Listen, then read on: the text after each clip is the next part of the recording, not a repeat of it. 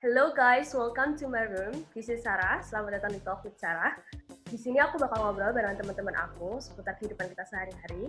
Topiknya bakal beragam banget dan bisa jadi super random. But I hope you guys can relate and enjoy this chit chat. Nah, untuk episode perdana ini, aku udah ngundang salah satu teman kuliah aku yang udah lebih dulu terjun di dunia content creation. Please welcome, Bagus. Buka dong, buka dong. Eh, bentar, bentar, ingat. Iya. Aku tutup dulu. Yeay. Oh, ada emojinya ya? Iya dong. Emoji yang kemarin. Itu ada reactionnya gitu di bawah. Jadi kita bisa ada reactionnya gitu. Bisa Oh, tepuk iya, iya, iya, tangan, iya, iya, iya. bisa tepuk tangan Iya, iya, atau sadar. jempol. gitu. Oke, Oke, thank you sebelumnya udah mau gabung di Talk with Sarah. Sama-sama Sarah. Akhirnya debut ya seorang Sarah. Doakan aku ya, guys. BTW apa kabar nih, Baik. Gus? Baik, baik banget. Eh, walaupun beberapa belakangan ini eh, tidurnya agak nggak tentu, tapi ya oke lah. Nah, Namanya juga long weekend kan ya, jadi agak jet lag. Oh, gitu. Tapi kamu ikut cuti bersama yang long weekend ini nggak yang bareng pemerintah? Soalnya kan beberapa uh, perusahaan Ikut, swasta kan ikut. nggak ikut. Oh ikut. Wah seneng banget sih. Ikut. Aku kemarin nggak ikut sih, jadi aku Ah. kemarin WFH sih tetap. Oke, baik. Oke. jadi alasan kenapa aku ngundang kamu di episode pertama, perdana ini adalah yang pertama, Hmm. seperti yang tadi kita udah obrolin, kayak aku kan udah pernah bilang sama kamu, kalau aku pingin memulai sebuah acara talk show gitu kan tahun lalu, Baik. cuman belum mulai-mulai, terus nggak latihan-latihan, terus kayak aku akhirnya, kayak aku harus mulai sekarang deh gitu, kalau enggak nggak akan mulai-mulai. Gitu sih, Tuh, terus harus dimulai dulu ya. bener, mulai aja sekarang. Nah, terus eh, yang kedua, karena aku ngerasa kita kayaknya punya satu kesamaan yang bisa dijadiin topik yang seru buat ngobrol gitu sih, Gus. Yaitu Oke. soal living alone alias hidup sendiri. Oke. Agak sedih ya sebenarnya kayak ngomongin living alone, hidup sendiri kayaknya kok sedih banget gitu kehidupan ini. Enggak, enggak. Tergantung konteksnya aja sih Oh, sebenarnya. terga oh, oke, oke. Sangat positif ya, bagus. Iya. Oke, jadi em, sebelumnya nih mungkin kan banyak teman-teman yang belum tahu nih, Bagus tuh mulai hidup sendiri alias ngekos ya dalam hal ini. Kamu mulai tahun Hmm. berapa sih sebenarnya mulai ngekos?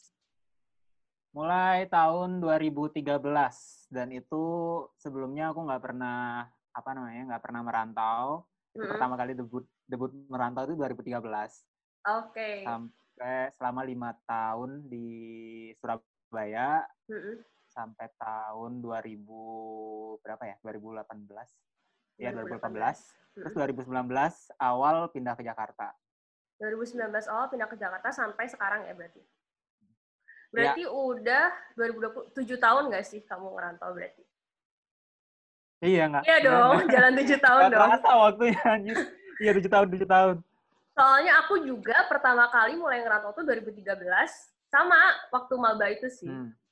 Dan itu aku juga Mm-mm. dulu bahkan kalau aku sih di kasus aku, aku kan anaknya anak rumahan banget ya. Bahkan aku tuh kayak nggak ikut Iya. organisasi, nggak ikut yang ekskul aneh-aneh gitu. Jadi tuh kayak kerasa banget Hmm. sih. Kalau kamu gimana? Pertama kali ngerantau di Surabaya sebagai mahasiswa baru waktu itu di Surabaya, rasanya gimana? Kalau pertama kali yang jelas masih bingung ya karena kan secara culture di Hmm. Bali sama di Jawa itu agak sedikit berbeda gitu. Entah Hmm. itu dari segi kesehariannya, terus dari segi eh, suasananya, macam-macam sih. Terus kalau eh, waktu pertama kali ngerantau, hal yang aku bingungin adalah kenapa orang-orang tahu kalau aku asalnya dari Bali gitu. Siapa Karena yang nggak tahu? Logat logat Bali. Iya, logat kamu ya tuh karena bahkan, aku nggak tahu. oh, oh, kamu nggak ngerasa kalau kamu Karena aku nggak tahu. logat. Ah, sih. Oh, bisa gitu ya. Aku aku baru sadar loh. misalnya gini loh. eh, eh, ini aku juga baru sadar setelah beberapa beberapa kali memperhatikan gitu. Apa sih bedanya gitu? Karena kan kalau misalnya eh aku dulu di Bali, lingkunganku adalah orang-orang Bali hmm. mayoritas dan dan kayak yang apa nyari yang di luar Bali itu sedikit gitu. Mayoritas teman-teman gue adalah orang-orang asli Bali gitu. Jadi kayak ketika aku keluar dari circle orang-orang Bali dan hmm. sampai di Surabaya waktu itu, hmm. ya ngerasa ini sih ngerasa kaget karena kayak kenapa orang-orang tahu ya gitu. Logatnya apa sih yang salah? Apa sih tatanan bahasa yang salah? Itu tuh kayak satu bulan lebih bahkan mungkin sampai enam bulan aku mempelajari sih kayak oh kalau misalnya orang ngomong itu kayak gini oh ternyata orang Bali kalau ngomong kayak gini ya gitu kayak baru menemukan perbedaannya itu setelah enam bulan sih baru uh. mulai menemukan perbedaannya kemudian enam bulan setelahnya baru mulai mempelajari kayak oke okay, berarti kalau misalnya logat Bali itu yang paling berbahaya itu adalah huruf T huruf apanya jadi kayak harus mulai uh, peka sih terhadap hmm. hal itu gitu hmm. Kalau dulu waktu pasti Bali kan nggak, ya udah nggak mikirin aja gitu. Ngomong hmm. biasa, ngomong biasa aja. Gitu. Tapi itu penyesuaiannya sih. Apa itu ngebebanin kamu nggak sih sebenarnya hal itu? Ya, termasuk yang logat itu pas di uh, Surabaya. Ngebebanin sih enggak. Uh, aku justru ngerasa tertantang ya, karena kayak, hmm. oh ternyata ini adalah sebuah culture baru gitu. Aku pengen pengen tahu juga nih. Soalnya kan kayak uh, selama berapa tahun nih berarti ya? 17 tahun kali ya di Bali gitu. Hmm. kayak ya udah uh, taunya cuma seputar Bali. Kalau di luar Bali kayak gimana gitu. Kalau aku justru hmm. excited ya. Makanya aku kalau misalnya uh, Sarah tahu dulu tuh selama satu tahun kita masih jadi mahasiswa baru itu kan akhirnya aku lebih sering aktif di organisasi yang ada di lingkungan kampus. Bukan benar, yang benar. lingkungan yang uh, apa sih namanya regional yang kayak ada Karena, perkumpulan mahasiswa Bali, ya, gimana gitu ya? Iya hmm. betul betul. Karena aku merasa lebih penasaran gitu, ada apa sih sebenarnya cara apa namanya kalau di Surabaya ini culture-nya seperti apa? Aku pengen tahu aja banyak hmm. dari lingkungan kampus gitu. Kalau waktu maba dulu ada cerita nggak sih? Apalagi kan itu kan kita kan baru lulus banget SMA kan.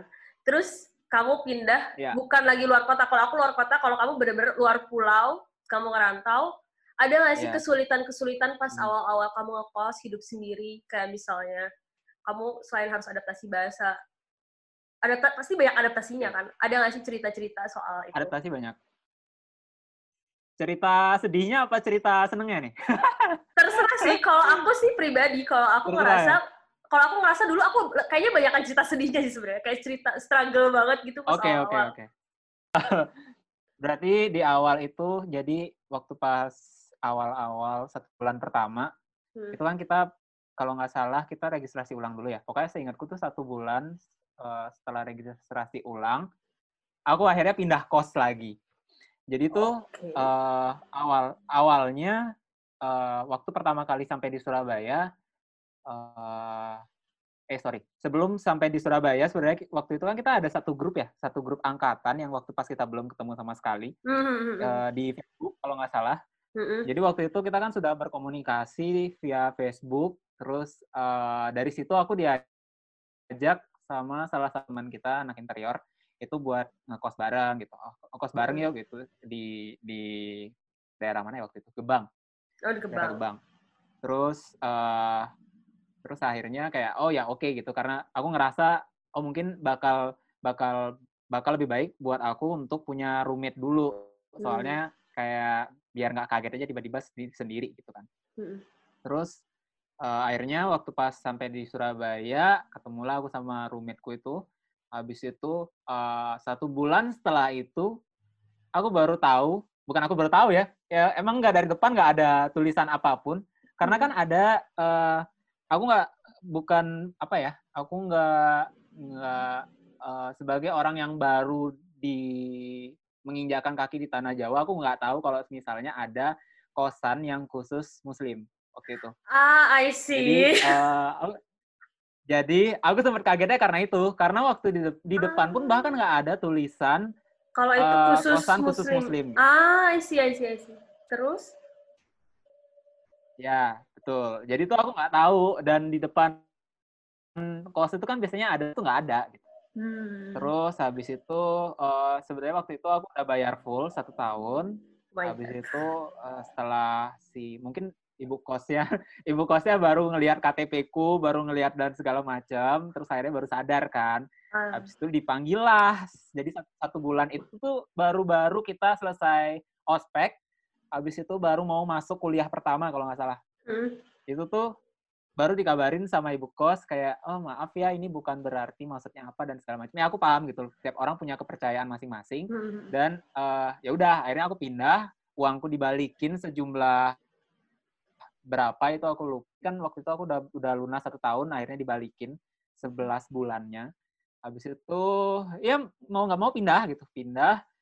Untungnya waktu itu aku bawa motor udah udah bawa motor dan aku pindahnya itu ke Ngagel lumayan jauh karena waktu itu iya. ada temanku dari uh, di Bali waktu itu di Ngagel habis itu aku pindah ke Ngagel uh, pindah ke kosan teman uh, tem apa kosan seniorku waktu pas di Bali dulu uh, dan memang cukup jauh sih akhirnya aku pindah pindahannya itu sendiri sendiri karena waktu itu nggak ada zamannya GoBox nggak ada angkutan aku nggak tahu harus uh, nyewa pick up di mana dan itu akhirnya aku iya. sendiri sendiri naik motor wow. bolak balik bawa kita angin, bawa koper. Bayangin aja itu gimana. Aku juga nggak tahu kenapa aku bisa pindahan uh, di kala itu. Dan kayak aku sampai sekarang masih nggak kebayang sih kayak bisa ya aku bawa barang-barang sebanyak itu cuma pakai motor diikat gitu walaupun sangat membahayakan ya jadi jangan ditiru. Terus uh, akhirnya berhasil pindah setelah empat kali bolak-balik kalau nggak salah empat kali bolak-balik selesai pindahan ya itu sangat sangat sangat memberikan aku sebuah pengalaman sih. Sedih sih enggak tapi lebih ke kaget. Lebih ke kaget hmm. kayak oh culture di sini tuh ada yang model kayak gini nih aku nggak tahu soalnya. Gitu. iya Jadi sih. membawa, membawa, membawa suasana baru membawa warna baru di kehidupan seorang perantauan gitu I see. Wah itu tapi seru banget sih. Apalagi Surabaya kan panas banget. Kamu pindah empat kali naik motor. Aku nggak kebayang sih itu kayak pasti udah mandi keringet banget sih di Surabaya. Iya, iya, iya betul banget. Ya ampun. Oke, okay, oke, okay, oke. Okay. Terus, uh, nah yang waktu di kos kedua ini, kamu akhirnya tinggal sendiri atau sekamar berdua lagi atau kayak gimana? Oh sendiri, sendiri. Sendiri. Uh, uh, sendiri aja. Oh oke. Okay. Nah ini relate banget sama pertanyaan selanjutnya. Nah kan sendiri nih. Terus pasti apalagi waktu itu kita kuliah okay. mulai banyak nih masalah-masalah segala macam. Apalagi kalau pas ngekos tuh kayaknya yeah. kalau cerita ke orang tua itu kayaknya nggak enak. Kayak udah kita tuh udah gede gitu. Terus tapi kalau cerita ke temen, kayak temen juga punya masalah. Pernah nggak sih kamu tuh ngerasa kayak kesepian, hmm. terus kayak nggak tahu gitu mau cerita ke mana, nggak tahu harus cerita ke siapa kayak gitu. Pernah, pernah banget. Bahkan lu kayak uh, di kala itu aku nggak tahu aku harus ngapain gitu. Uh, hmm. Ketika ngomong ke ortu pun kayak gimana ya? Ya belum waktu itu aku belum belum sedekat itu sih sama ortu. Jadi kayak hmm. uh, bingung aja mau nyari ngomongin ini ke siapa gitu. Kayak misalnya lagi sendiri atau ada masalah gitu. Dan untungnya mungkin aku akhirnya terdistraksi sama masalah-masalah itu karena tugas kita di mahasiswa waktu mahasiswa baru kan banyak banget ya. Jadi kayak kelupakan, terlupakan gitu aja gitu kayak seiring dengan hmm. banyaknya tugas, tugas das, des, tugas GB, gambar bentuk kayak uh, sangat-sangat memenuhi pikiran. Jadi kayak suka terlupakan juga sih masalahnya kalau di awal-awal. Cuman uh. kalau ah. misalnya setelah itu ya apa ya mungkin dulu sampai uh, pusing pun itu kayak bisa nangis di jalan gitu kayak ngendarain motor aja tuh sambil, nangis sambil... teriak-teriak gitu. itu itu nikmat sambil banget sih. Kaca helm. Itu itu nikmat banget kaca, sih tapi bener, kaca helmnya ditutup. Gini terus kayak Iya iya iya iya. Pokoknya tiap kali lampu merah berhenti dulu. bener, bener. Kalau jangan sampai ketemu lampu merah kayak bener. lampu hijau, umpung lampu hijau benar benar benar benar. Pernah pernah banget ada di titik itu sampai uh, nyasar gitu pokoknya aku kalau misalnya lagi pusing lagi stres itu mungkin pelampiasannya di jalan ya. Tapi untungnya uh, untungnya masih masih nggak masih masih dalam kendali ya. Maksudnya kayak aku pengen pengen ke mana aja lah. Pokoknya cari jalan-jalan baru sampai nyasar ke mana. Waktu itu hampir ke Gresik kalau nggak salah lupa. Ah oke okay, oke okay, oke. Okay. soalnya aku juga pernah tuh apalagi kalau nggak salah itu tahun ketiga. Kayaknya emang tahun ketiga tahun keempat tuh di kampus kita tuh lumayan tahun-tahun yang cukup membuat stres kali ya. Terus kayak itu tuh Yeah. aku bener-bener sampai aku insomnia, terus aku ke di kampus kan ada medical center kan. Ternyata mereka tuh punya psikologi. Jadi aku dikasih tahu sama temen, di situ ada Oke. psikologi. Hmm. Aku sempat kayak konsultasi soal insomnia aku, terus aku juga cerita soal karena waktu itu aku kayak bisa saking stresnya nggak tahu ya mungkin karena aku Hmm. nggak mau cerita ke orang tua terus aku kayak kalau cerita ke temen kayaknya gimana aku sampai bisa malam-malam tuh kayak nangis-nangis sendiri gitu loh be kayak eh kayak Hmm, ya. itu dia pokoknya kayak gak ada apa-apa kayak sedih-sedih Ya, ya. sendiri akhirnya aku ke psikologi dan kalau untungnya sih kalau di kasus aku untungnya aku tuh kayak getting better sih gitu mungkin kalau teman-teman Oke. kita kali ya yang kuliah terus kayak atau gak kuliah juga sih yang hidup sendiri terus nggak tahu harus cerita ke siapa mungkin better ke profesional kali ya selain menangis di motor di Iya. saat sendiri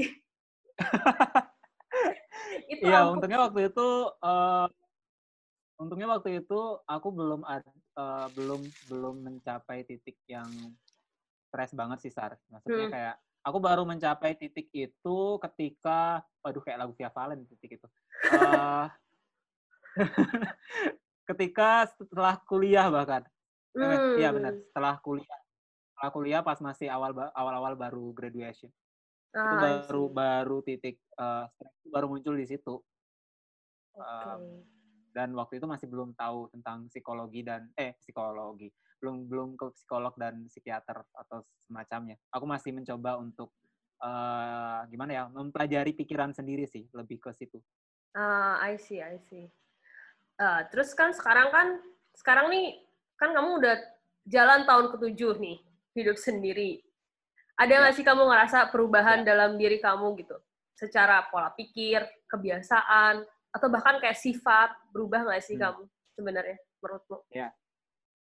ya beru- berubah drastis sih kalau misal dibilang soalnya kayak setiap kali aku pulang Hmm. itu tuh kayak ada eh, apa ya istilahnya ya mungkin bisa dibilang inner child ya inner child kalau kita ngomong itu inner child kita tuh merasa ke recall kalau tiap kali kita pulang gitu.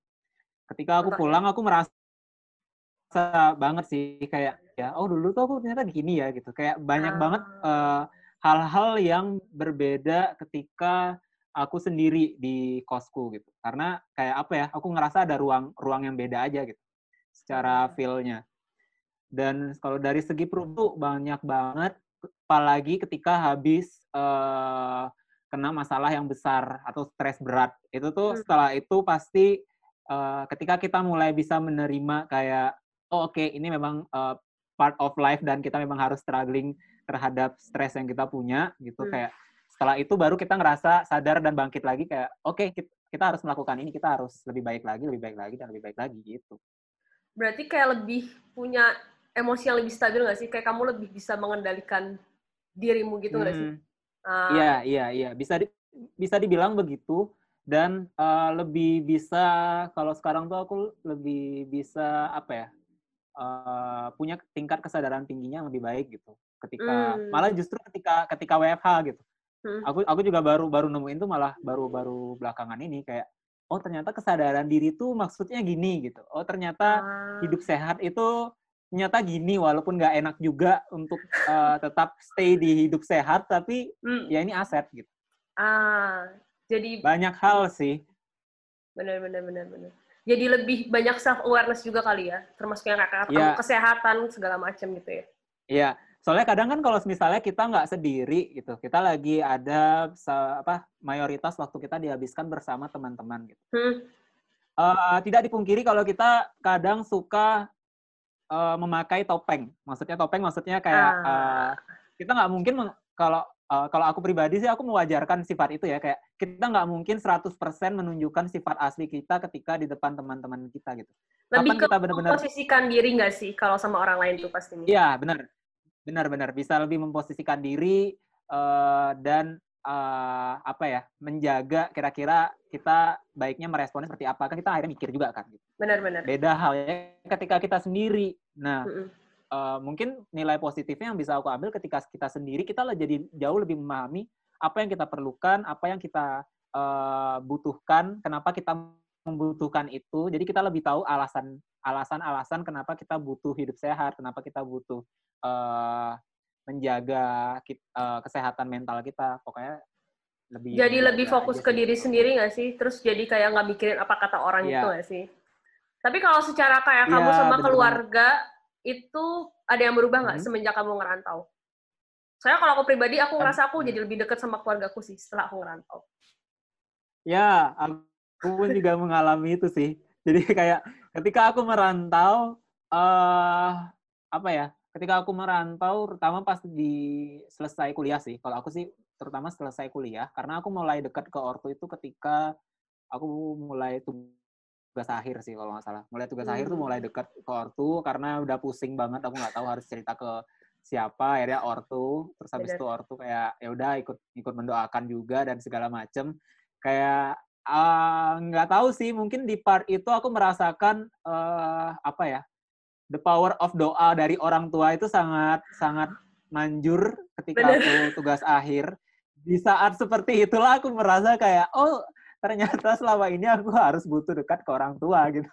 Bener. uh, terus akhirnya baru mulai banyak terbuka setelah selesai kuliah, terus sampai sekarang pun akhirnya ya kalau misalnya lagi pusing, lagi banyak unek-unek ya memang harusnya dikeluarin dan salah satunya uh, orang yang aku tuju ya orang tua gitu. Karena biasanya uh, mereka uh, aku sangat bersyukur sih punya orang tua yang masih mau mendengarkan apa uh, isi hatiku gitu bukan bukan tipikal yang bukan tipikal yang uh, judgement gitu. Ah, I see. I see. Oke, oke, oke, oke. Terus uh, kan kita kan awal ngekos nih sama-sama di Surabaya nih. Pas di Surabaya kita kuliah, terus yeah. sama-sama sekarang ngerantaunya di Jakarta. Jalan tahun kedua juga kan kamu di Jakarta.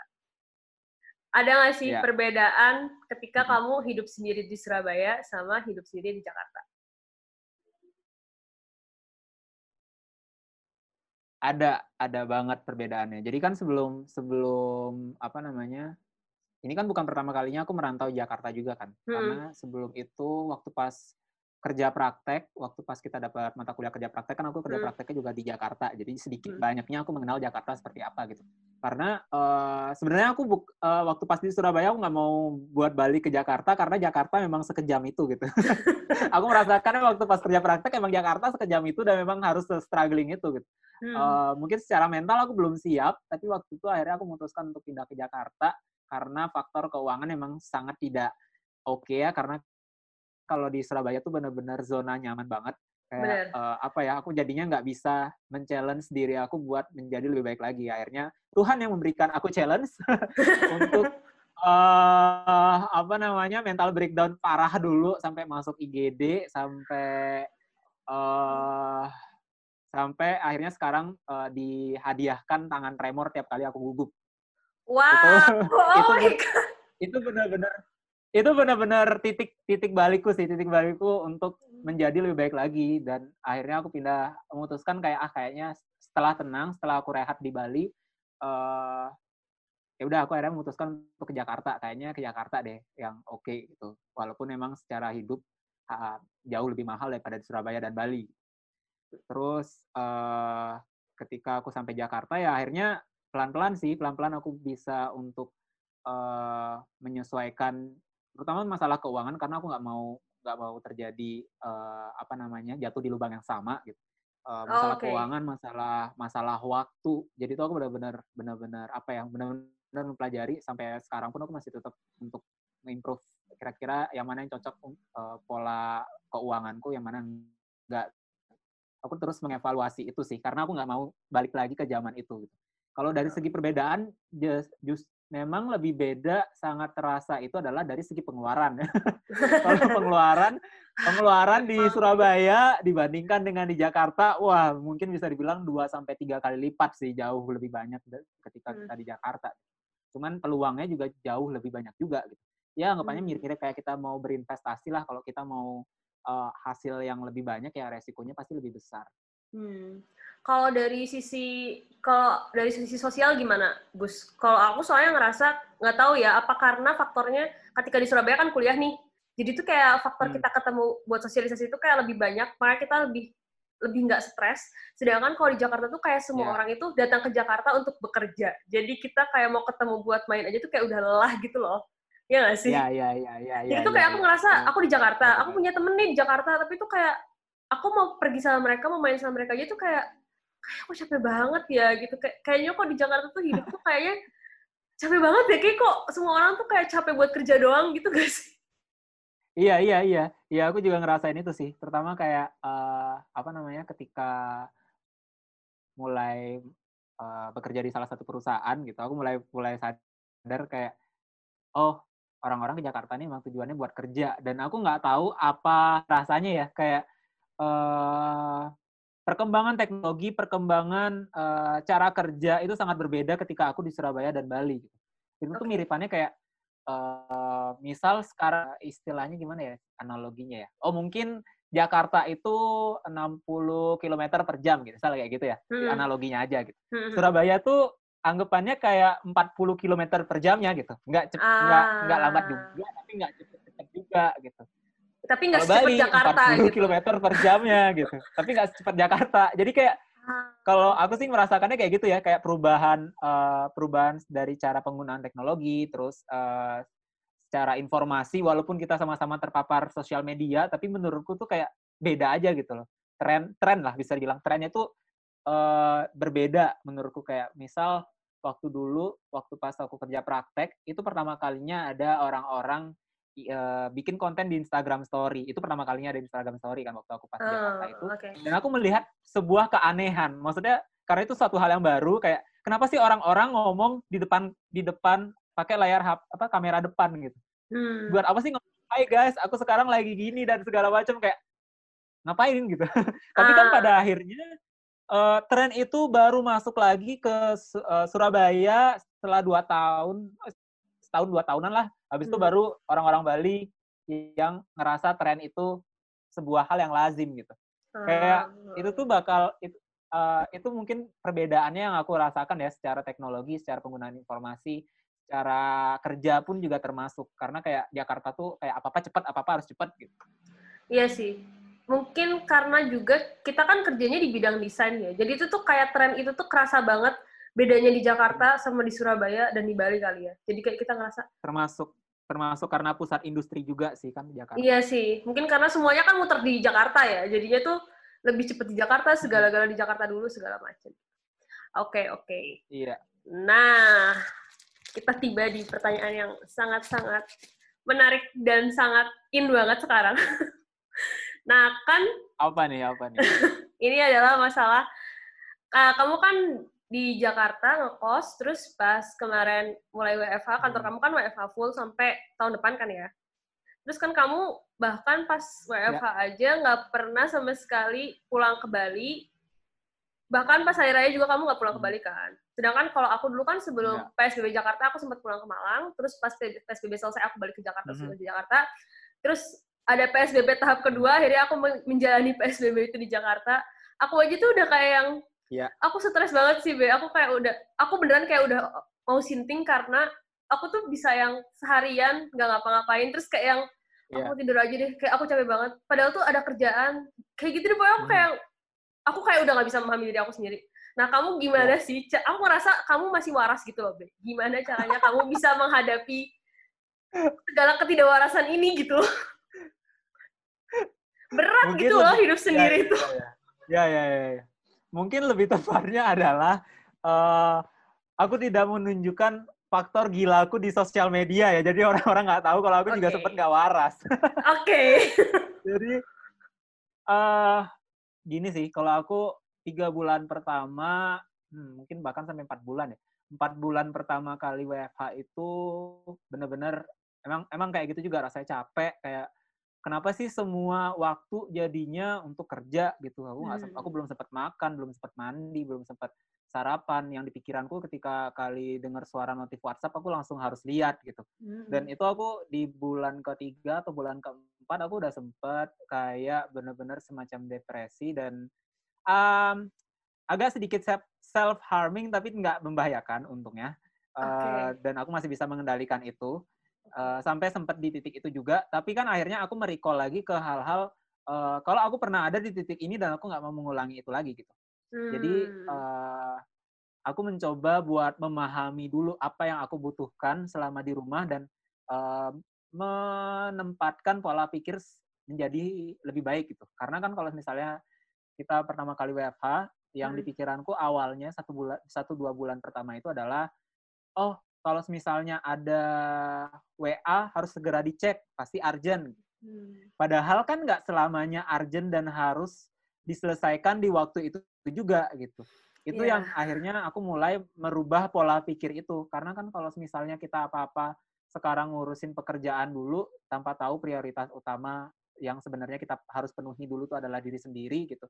Kita nggak jadi jadi jadi berantakan dari segi apa pun gitu menurutku dari segi emosi dari segi eh, pengaturan eh, manage waktu atau manage eh, cara kita kerja macam-macam sih bakal jadi problem gitu Terus Hmm. akhirnya aku bisa nge-manage itu setelah apa ya? Setelah menyadari kalau misalnya eh, aku ingat lagi dengan teori five tahu nggak sih five stage of grief. Jadi kayak eh, jadi tiap manusia itu punya tahap-tahap kesedihan. Tahap Oh, aku tahu. Kayak aku yang tahu deh. pertama, yang pertama itu adalah denial, penyangkalan. Kalau misalnya orang itu sedih, mereka pasti menyangkal dulu kayak enggak ini nggak mungkin terjadi. Hmm. Ini kayak Aku tidak ini sedih. beneran gak sih kayak gini? Aku tidak sedih, ya semacam itulah. Pertama kita pasti menyangkal hal itu denial gitu. Habis Hmm. denial, kita jadi marah kan, marah atau eng, apa eng, Angry. gitu. Hmm. Meluap meluapkan kemarahan kita terasa semua hal hal itu yang eh, cuman kita yang paling benar gitu. Maksudnya kayak perasaan enggak enggak, pokoknya yang benar itu perasaannya kita nggak boleh stres gitu. Kita nggak boleh Hmm. sedih. Padahal kan sebenarnya kalau masa pandemi ini siapa sih yang nggak sedih gitu karena Bener. banyak banget perubahan yang terjadi gitu nggak dari segi hiburan dari segi pekerjaan macam-macam gitu. Hmm. Habis itu kita pasti ngerasa eh, bergaining gitu nggak sih? Aku nggak tahu cara pelafalannya yang benar Iya, atau menawar. Jadi kayak, Hmm. kayak, eh, kita ngerasa kayak coba dulu eh, aku bisa kayak gini ya. Biasanya mulai-mulai kayak gitu deh. Berandai-andai.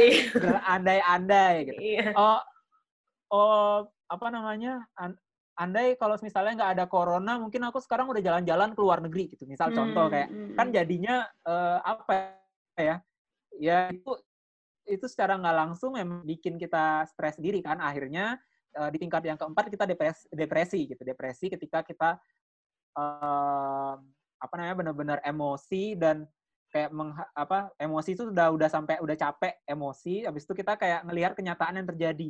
Lah ternyata emang kayak gini ya hidup WFH ternyata emang kayak gini ya. Kayak benar mulai mulai kayak mulai mulai pasrahnya itulah. Habis Hmm. itu di tahap yang terakhir baru kita menerima atau acceptance gitu kalau Ah, ya udah memang proses itu nggak selamanya harus mulus kan jadi eh, setelah aku menyadari lima tahap itu ketika eh, kalau sekarang itu aku mulai nge-manage-nya ketika aku sudah mulai di tahap yang denial Hmm. aku akan segera menyadari itu biar kalau bisa nggak nyampe ke marah sih kalau bisa nggak nyampe ke marah tapi Ah. langsung ke Acceptance. acceptance Ah, oke. ya langsung penerimaan jadi kita bisa eh, kalau misalnya kita sadar terhadap perasaan yang kita rasakan itu lima tahap eh, apa kesedihan tadi itu kita bisa eh, untuk melangkah dari yang nomor satu tadi langsung ke nomor lima ke acceptance. Jadi kita nggak Ah, nggak sampai depresi. Ah, dan itu memang butuh banget latihan. Butuh banget latihan dan nggak boleh nyerah terhadap keadaan sih. Karena apa ya karena itu tuh bener-bener harus kayak eh sama mirip-mirip kayak kita belajar jalan lah sar jadi Hmm. kita harus di awal harus merangkak dulu mulai berdiri dengan topangan gitu lama-lama topangannya hilang sekali sering jatuh habis itu baru bisa jalan jalan lebih eh, lancar gitu dan Hmm. aku aku pun merasa dari segi emosi, dari segi apa pun yang kita baru pelajari itu pasti tahapnya selalu begitu dan pasti selalu gagal dan pasti selalu merasa sedih, stres itu hal yang wajar asalkan jangan terlalu stres gitu. Kalau udah terlalu stres Hmm. ya berarti kita perlu menenangkan diri, perlu cari tahu dulu apa yang sebenarnya eh, perlu kita perbaiki dari diri sendiri. Karena menurutku eh, ini nggak tahu ya ini dari dari pola pikirku aja. Hmm. Eh, ya segala hal dari segi motivasi, dari segi em, apa ya, mengendalikan pikiran kita biar nggak overthinking atau semacamnya yang memicu stres itu dari sadar walaupun orang lain tetap bisa membantu tapi yang memutuskan itu kita yang melakukan kita Hmm. itu sih Iya sih, itu bener banget sih. dari aku Karena yang punya kendali atas diri kita kan kita. Mau ada variabel apa pun di luar kita, kalau kita memutuskan untuk tidak melakukan itu, kita juga tidak akan melakukan itu kan sebenarnya. Berarti emang penting banget self-awareness dan self-control itu, iya nggak sih? Iya, bener banget. Dan uh, aku bersyukur banget, bukan bersyukur terhadap pandeminya ya, tapi bersyukur hmm. terhadap situasi ini karena aku merasa lebih punya waktu untuk memahami diriku sendiri gitu. Beda kalau misalnya kita lagi kerja kantoran, mungkin kita baru bangun udah mungkin telat, habis itu langsung ke kantor. Mana sempet mikirin diri sendiri gitu kali ya? Pulang, iya, pulang-pulang udah capek kan. Iya, pulang-pulang udah capek, udah istirahat aja gitu. Nggak hmm. nggak nggak nggak sempat mikirin kayak gimana sih pemikiran kita nih selama ini, gimana sih cara kita berpikir dan menanggapi sesuatu gitu. Itu kan kayak hal-hal yang mungkin nggak bisa dirasakan bagi orang-orang yang tidak uh, apa namanya hidup sendiri gitu. Iya sih. Itu bakal jadi nilai positif bagi orang yang hidup sendiri kalau menurutku. Iya sih, karena Tapi kita memang strugglingnya iya. memang Soalnya kita kalau hidup sendiri kita kayak lebih punya banyak waktu dengan diri kita sendiri buat refleksi yeah. dengan diri kita sendiri gitu kali ya. Iya, benar-benar banget. I see, benar banget sih dan selama self apa dan selama proses untuk menyadari itu mm-hmm. uh, apa ya aku nggak tahu tapi kalau dari aku pribadi uh, aku merasa lebih sadar ketika aku mulai merutinkan meditasi jadi waktu itu ada temanku ngajakin buat uh, tantangan 21 hari gitu kayak meditasi challenge aku nggak mm. tahu uh, waktu itu asal diajakin aja dan aku dan aku kayak oh ya nggak ada salahnya sih coba satu dua hmm. hari tiga hari susah banget untuk meditasi karena meditasi itu kan harus benar-benar menenangkan pikiran menenangkan benar bukan mengosongkan tapi lebih kan menyadarkan uh, membuat pikiran kita tenang nggak nggak mikir ke mana-mana gitu aku nggak hmm. uh, seingatku uh, pikiran manusia itu cuman bisa memikirkan masa lampau dan masa depan gitu masa hmm. masa sekarang itu jarang jadi kita harus mengendalikan itu melatih itu gitu uh, hmm. akhirnya aku sampai di hari ke 21 21 hari dan aku mulai merasakan kayak oh pikiran kita tenang itu kayak gini. Kenapa kita harus meluangkan waktu sehari buat meditasi itu kayak oh fungsinya nyata ini gitu.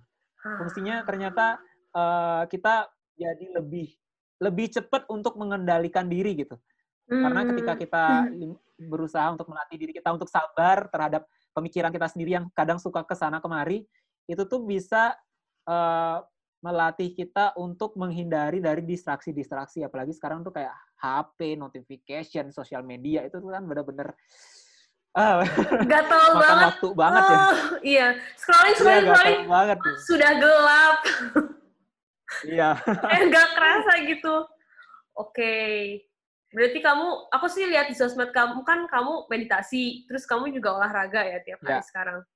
Iya, iya. Iya, wow. karena itu udah benar-benar benar-benar ini sih olahraga. Olahraga itu nggak akan terpancing ketika um, apa namanya? ketika orang-orang yang ada di sekitarku yang kena COVID. Gitu.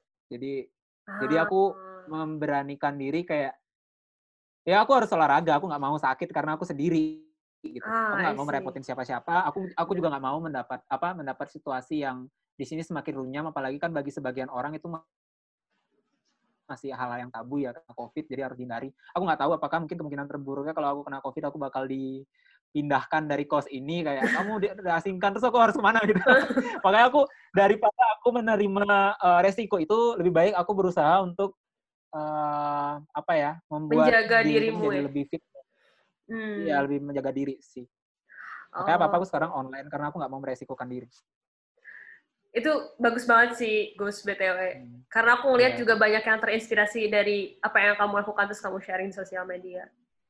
Gitu oh iya ya, aku nggak, aku aku secara nggak sadar aja sih maksudnya kayak ketika memang ada yang orang yang benar-benar ngerasa itu membutuhkan dan uh, mereka merasa terbantu ya aku seneng banget sih. Tapi aku kayak beberapa beberapa kali itu kayak ya udahlah, ya penting aku share gitu.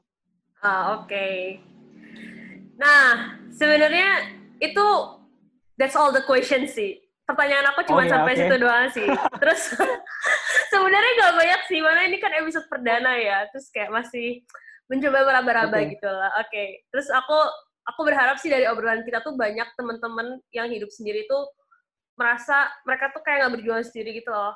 Banyak kok orang-orang kayak yeah. kamu, kayak aku yang emang kita hidup sendiri, kita juga iya. struggle. Yeah kita bisa sih ngelakuin itu semua gitu. Terus yang penting tuh jangan dipendam sendiri. Terus kayak yang penting kayak balik lagi kayak kata kamu hmm. asalkan kita melatih self awareness kita. Kita tuh karena kita juga kayak kita lahir di dunia ini juga sendiri, ntar mati-mati juga kan sendiri ya. Berarti kita kayak harus bisa betul. bertahan sendiri gitu sih kalau menurut aku. Oh iya betul.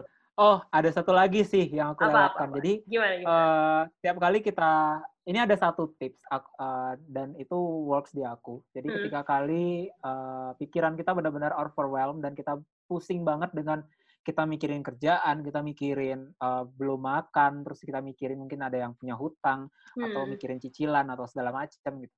Uh, ketika benar-benar ngerasa pusing banget di satu hari, uh, tipsku adalah uh, tenangin dulu pikirannya. Gimana cara menenangkan pikiran? Jauhkan dari HP dulu sementara dalam satu hari. Gitu. Hmm. Uh, fokus, tuangkan semuanya yang ada di pikiran tuh ke dalam sebuah kertas, secari kertas. Hmm. Ibuku tuh selalu bilang, punya masalah jangan dibiarin muter-muter di pikiran. Walaupun kalau misalnya kita nggak bisa mengungkapkan itu kepada seseorang, hmm. ungkapkanlah kepada kertas. Setidaknya kita tahu uh, apa aja yang kita pikirin. Jadi kertas dan tulisan itu akan membantu uh, apa namanya membantu cara kita untuk memikirkan masalah-masalah yang ada di pikiran gitu kan. Kadang ada satu suatu ketika kita benar-benar pusing dengan semua masalah itu jadi kita perlu merapikan masalah-masalah itu melalui sebuah tulisan gitu.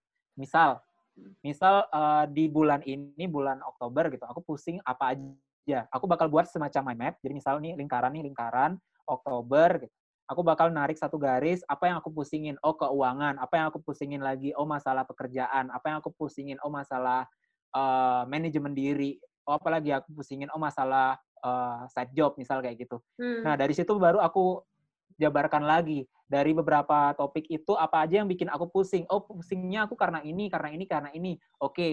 terus apa solusinya? Apakah solusi itu memang ada dari dirimu sendiri? Bisa kamu lakukan di, dari dirimu sendiri atau mungkin itu malah justru dari faktor orang lain.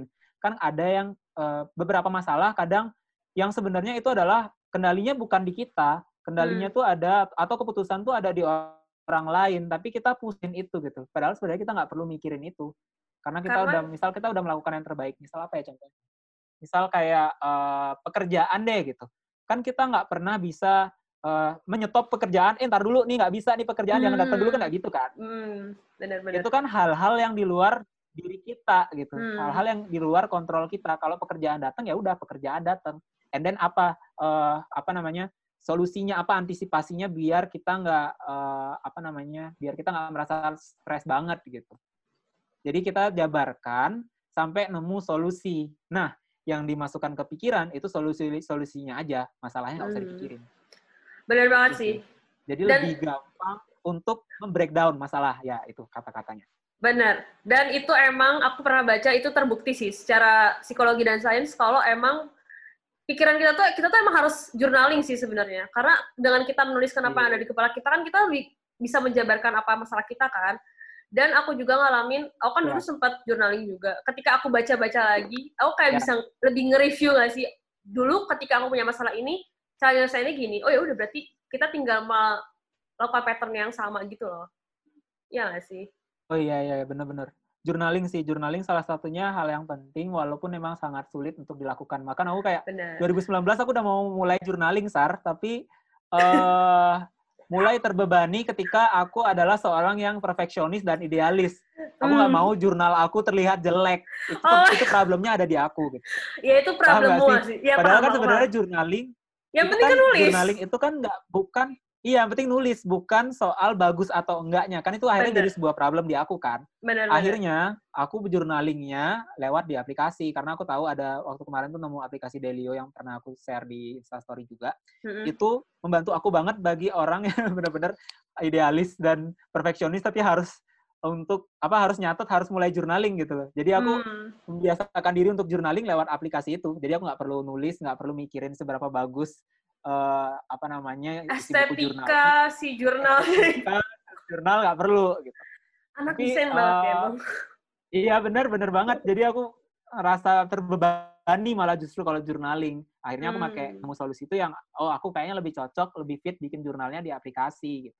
Ah, ya okay. sampai sekarang aku bakal bakal terus sih bikin. Sampai sekarang aku masih terus untuk uh, mencatat bahkan kayak misal abis uh, abis kita talk show aja nih ntar bakal aku catat gitu kayak oh sama Sarah nih moodnya apa nih setelah talk show? gitu. Pokoknya segala macam uh, sampai mood sampai waktu aku bakal wow. detailin di situ. Karena aku oh, uh, apa ya itu bisa membantuku juga untuk uh, mengetahui pola emosiku kayak misal oh ternyata aku uh, kenapa ya sekarang aku merasa lebih down? Oh mungkin karena beberapa hari ini aku tidak take care of aku nggak aku nggak bangun pagi aku nggak bangun uh, apa namanya aku jangan lalu telat aku nggak uh, masak atau apa gitu jadi aku hmm. bisa tahu dari dari jurnal yang aku buat itu jadi Karena kan kamu kan moodnya bisa juga tahu, terpantau oh. secara aktual gitu iya.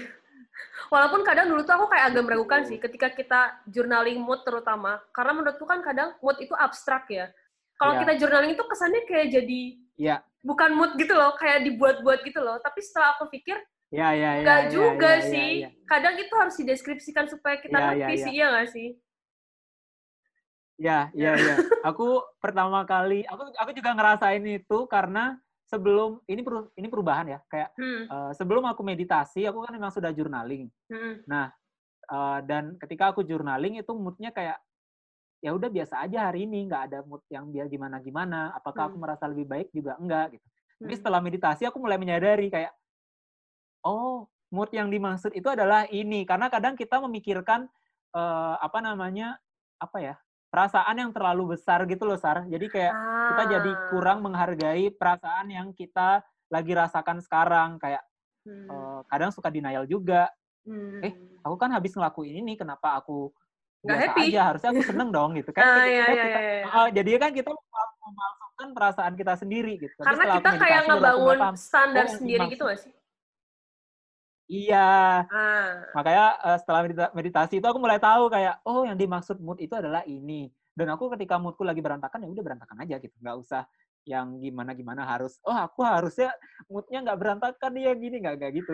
Ah, ah, aku aku paham yang itu aku paham kayak kita denial paham kita ya, kita nggak ya, boleh hancur jadi hari ini jurnalnya harus iya iya aku tuh baik-baik aja kok sebenarnya padahal sebenarnya aku tuh hancur banget gitu kayak harus lebih ya, ya udah ya. sih kalau hancur tulis aja sih hancur gitu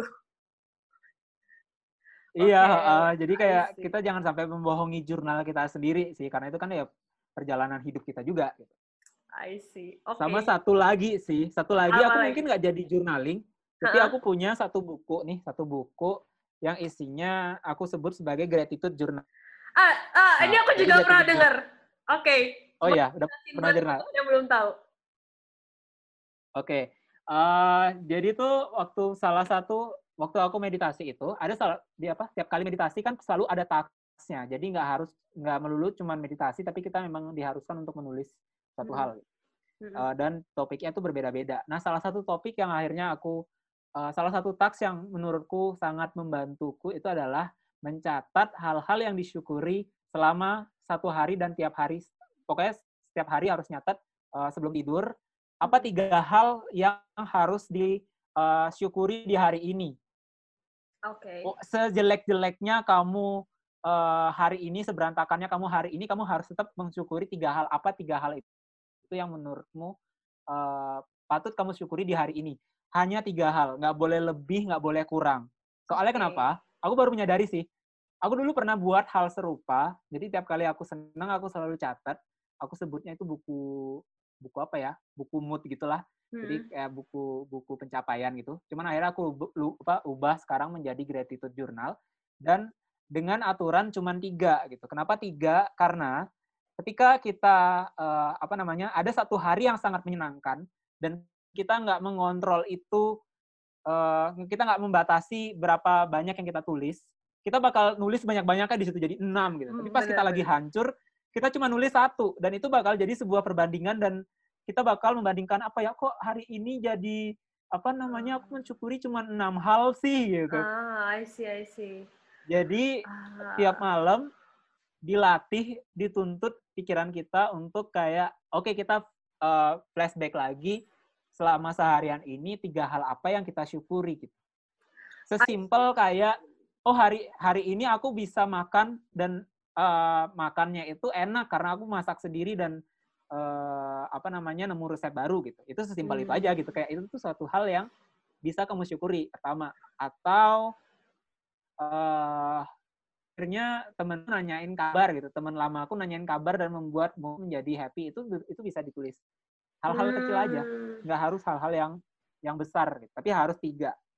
Yang menarik itu poin tiga itu sih yang kamu bilang harus tiga karena nanti bisa satu hari banyak banget atau satu hari nggak ada itu menarik banget sih karena itu karena setiap hari tiga jadinya itu kita tuh ngerasa setiap hari itu ada yang disyukuri gitu loh dan setiap hari itu adalah hari yang sama-sama indah ya. gitu nggak sih? Iya iya iya bener banget bener banget karena kalau misalnya aku ngerasain perubahannya itu salah satunya ketika uh, apa ya pola pola hidupku tuh berantakan. Misal kayak uh, hari ini kan aku tidurnya larut banget tuh pagi malah gitu. Tapi baru bangun siang. Iya. Biasanya, biasanya, biasanya di hal ketika aku melakukan uh, pola tidurku yang agak berantakan, hmm. itu aku bakal stres di hari besoknya gitu. Dan uh, apa namanya, ketika aku mensyukuri tiga hal tiga hal itu, aku mulai mulai tahu kayak sebenarnya banyak kok hal-hal yang bisa kita syukuri selama kita tidak tenggelam dalam uh, banyak perasaan gitu loh. Misal kayak uh, bukan banyak perasaan sorry, tenggelam dalam situasi gitu. Misal kita lagi baru bangun, uh, aduh kenapa bangunku siang jadi nggak sempat makan kan, jadi nggak sempat masak kan, jadinya kan kita menyalahkan diri sendiri terus dan eh, hmm. diri uh, diri sendiri terus dan itu bakal terus berlanjut selama seharian gitu. Kenapa hmm. kayak oh, oh aku baru bangun baru bangun jam segini nih gitu. Oh ya udah gitu. Habis itu kita harus ngapain dulu ya? Oh mungkin kita harus makan dulu karena udah terlalu siang gitu. Udah, hari aku makan, mandi, kayak ya udah nggak usah mikirin tentang uh, apa namanya, nggak usah menyalahkan diri kita bangun siang gitu kayak ya udah itu udah lewat dan kalau kita nggak mau terjadi hal serupa lagi di malam ininya harus lebih awal tidurnya gitu. Lebih ke itu gak sih yang kayak aku pernah baca itu living now. Jadi kita tuh bener-bener ngejalanin yeah. apa yang ada sekarang. Gak usah mikirin yang udah yeah. lewat lah gitu. Yang penting yeah. ya sekarang gimana. Kalau misalnya nggak mau kayak sebelumnya, berarti ke depannya kita harus iya. gimana. Yeah. Lebih kayak gitu gak sih? Iya. Yeah. Kadang-kadang kita suka panik sendiri gitu loh. Kayak, aduh bangun siang nih, gimana segala macam, gimana dong gitu. Ya udah kan bangun siang sih, ya udah terus kenapa gitu. kayak, Tidak, udah nggak bisa bangun lebih pagi lagi. Iya, nggak nggak bisa reset lagi. Resetnya baru bisa besok gitu kayak hmm. ya udah kamu harus tetap ngelakuin hal-hal ini gitu. Misal misal kayak oh hari ini aku jadinya nggak sarapan ya udah nggak usah sarapan gitu. Ya udah langsung makan siang aja gitu. Nggak usah terlalu dibawa pikiran kita harus uh, rutin nih tiap hari harus gini gini gini gini gini gitu. Sebenarnya kita bisa menyesuaikan kok. Buktinya kita selama pandemi ini kan kita hidup seba, apa hidup itu selalu beradaptasi kan sama hmm. dan manusia memang diciptakan untuk bisa beradaptasi di lingkungan yang gimana pun gitu. Betul. Mantap sekali. Mantap ya topik hari ini kenapa jadi banyak. nah, itu kan yang menarik dari talk show. Maksudnya sebenarnya tadi pertanyaan udah habis, tapi ya nggak yeah, apa-apa yeah, kalau iya, misalnya masih ada yang mau diobrolin kan kenapa nggak selama itu emang bisa kita sharingkan. Oke, okay, nah yeah. sebelum kita tutup, jadi di Talk with Sarah ini aku bakal punya namanya signature segment dari acara ini. Nah, okay. sebagai tamu perdana sebenarnya bagus juga nggak tahu apakah signature segmen yang akan aku keluarkan. Apa? Apa enggak, ini? Enggak, enggak, enggak. Ini bukan sesuatu yang berbahaya. Okay. Nah, sebenarnya signature segmennya okay, gampang okay. banget sih. Signature segmennya adalah uh mm-hmm. -huh. Today Guest TMI. Jadi kamu bagus harus ngasih tahu kita semua uh mm-hmm. -huh. satu buah TMI buat teman-teman semua. Apa TMI yang mau kamu kasih sekarang? Apa aja boleh sorry, sih? bisa jelaskan dulu mungkin mungkin Contohnya gini ya, misalnya kayak today's TMI aku adalah sebenarnya selama kita melakukan video ini atasannya sih aku pakai baju bener sih, tapi bawahannya aku pakai celana piyama. Orang nggak lihat. Bisa, bisa segini doang. Segala macam. Ya? Segala macam bebas, bebas, bebas. TMI itu panjangannya apa TMI itu adalah too much information. Kita kan di sini di talk show ngasih informasi okay. nih, tapi aku pingin kamu ngasih TMI, okay. too much information buat teman-teman yang lain. TMI kamu apa? Oke, okay, pertama uh, pertama aku bangun siang. Okay. pertama aku bangun siang dan aku uh, belum sempat uh, belum sempet masak, tadi cuma makan roti doang. Oke. Terus di bawah ini cuma pakai kolor. Oke, kita sama. Itu ini tuh tiap kali aku talk show baju apa luarannya selalu kuning padahal seharianku nggak mungkin pakai kuning. Oh gitu, oke. Okay. TMI yang sangat menarik. Ternyata aku kira kamu kalau di kosan juga pakai kuning. Tapi aku sudah mandi. Oh, kamu sudah mandi, oh bagus, bagus. Sudah, walaupun walaupun sudah kamu nggak mandi juga. Oke. Okay. Nah. Kalau kamu nggak mandi juga nggak ada yang tahu sebenarnya. okay. Itu bakal jadi TMI kan biasanya bakal bakal jadi bakal okay. jadi TMI yang paling sering kayaknya di mandi itu. Oke. Oke. Nah, sebelum kita tutup uh, dari bagus ada yang mau dipromosiin nggak? Kamu ada project terbaru atau mau promosi sosmed aja? Walaupun aku nggak yakin sih, maksudnya hmm. apakah ini akan ada viewersnya atau enggak? Yang penting promosi aja, ntar aku tulis di bawah. Nah, masalah masalah viewers itu adalah belakangan. Pastikan informasinya dulu ya. Betul, betul. Um, mungkin masih terdekat masih putar-putar ke masalah kolaborasi netizen ya, karena itu okay. beberapa bulan. Oh, sempat sempat uh, apa namanya masih sempat diundur-undur dan mm -hmm. sekarang masih tahap uh, brainstorming dan rencananya aku nggak bakal sendiri untuk yang uh, kolaborasi netizen selanjutnya bakal ngajak orang juga buat wow. kolaborasi uh, okay. buat bantu aku juga biar nggak pusing ngurusin editan sendirian kan okay. terus uh, uh, bisa lihat di ini aja sih bisa lihat di link bio Instagramku nanti cari registrasi kolaborasi netizen karena masih aku buka uh, nanti bakal dikasih tahu lebih lengkapnya via email kalau misalnya udah ready untuk kolaborasi netizen lagi mungkin yang belum tahu kolaborasi netizen bisa cek aja langsung hashtagnya di hashtag kolaborasi netizen di Instagram ya itu oke okay, itu aja okay. ya di Instagram only. nama Instagramnya apa nih Apps sangat bagus. Ada TikTok? TikTok semua, TikTok, YouTube, ads sangat bagus semua. Semuanya di ads sangat bagus. Oke okay, guys. Iya betul. Kalau kalau kalau di YouTube tinggal di slash sangat bagus. Gitu. Oke. Okay. Oke okay, guys, jadi jangan lupa follow bagus di ads sangat bagus di semua kanal media sosialnya ads sangat bagus namanya mantap. Oke okay guys, sampai di sini aja talk with Sarah kali ini. Semoga konten ini bermanfaat buat kalian semua. Sampai jumpa di lain kesempatan. Bye bye. Bye. Kalau kalian suka dengan konten ini, jangan lupa like, komen, dan share ke teman-teman kalian. Kalian juga bisa main ke sosial mediaku dan baca tulisanku di sarahagnia.wordpress.com. Then I'll see you guys on the next episode. Bye-bye!